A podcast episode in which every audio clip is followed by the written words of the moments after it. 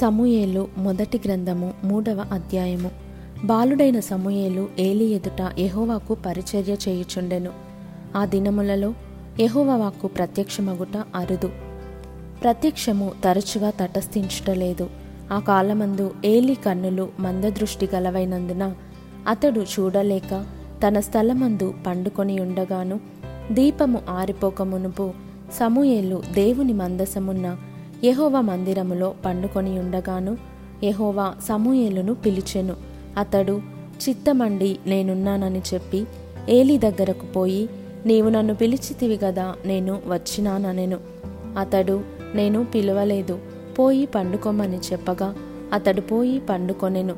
యెహోవా మరలా సమూయేలును పిలువగా సమూయేలు లేచి ఏలీ యొద్దకు పోయి, చిత్తము, నీవు నన్ను పిలిచితివి గనుక వచ్చితిననెను. అయితే అతడు, నా కుమారుడా, నేను నిన్ను పిలువలేదు, పోయి పండుకొమ్మనెను.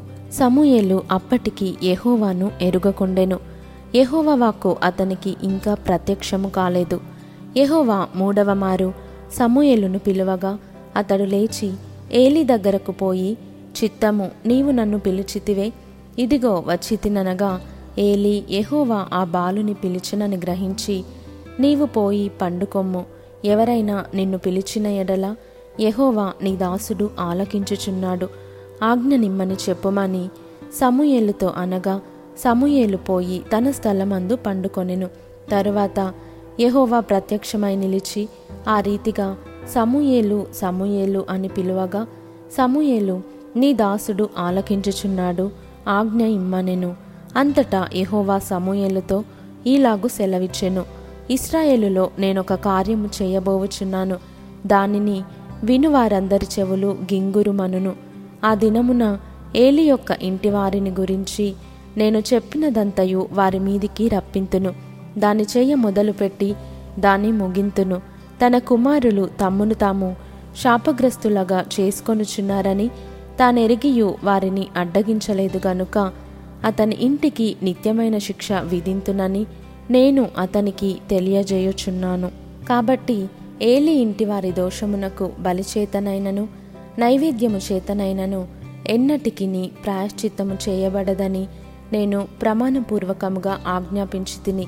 తరువాత సమూయేలు ఉదయమగు వరకు పండుకొని లేచి యెహోవా మందిరపు తలుపులను తీసెను గాని భయపడి తనకు కలిగిన దర్శన సంగతి ఏలీతో చెప్పకపోయెను.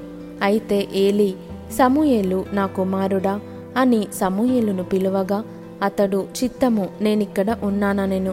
ఏలీ, నీతో యెహోవా ఏమి సెలవిచ్చెనో మరుగు చేయక దయచేసి నాతో చెప్పుము. ఆయన నీతో సెలవిచ్చిన సంగతులలో ఏదైనా నీవు మరుగు చేసిన ఎడల అంతకంటే అధికమైన కీడు ఆయన నీకు కలుగజేయునుగాకని చెప్పగా సమూయేలు దేనిని మరుగు చేయక సంగతి అంతయు అతనికి తెలియజెప్పెను. ఏలీ విని, సెలవిచ్చినవాడు యెహోవా, తన దృష్టికి అనుకూలమైన దానిని ఆయన చేయునుగాక అనెను. సమూయేలు పెద్దవాడు కాగా యెహోవా అతనికి తోడయున్నందున అతని మాటలలో ఏదియూ తప్పిపోలేదు. కాబట్టి సమూయేలు యెహోవాకు ప్రవక్తగా స్థిరపడెనని దాను మొదలుకొని బెయేర్షెబా వరకు ఇశ్రాయేలీయులందరూ తెలుసుకొనిరి. మరియు షిలోహులో యెహోవా మరలా దర్శనమిచ్చుచుండెను.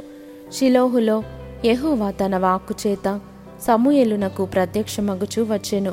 సమూయేలు మాట ఇశ్రాయేలీయులందరిలో వెల్లడియాయెను.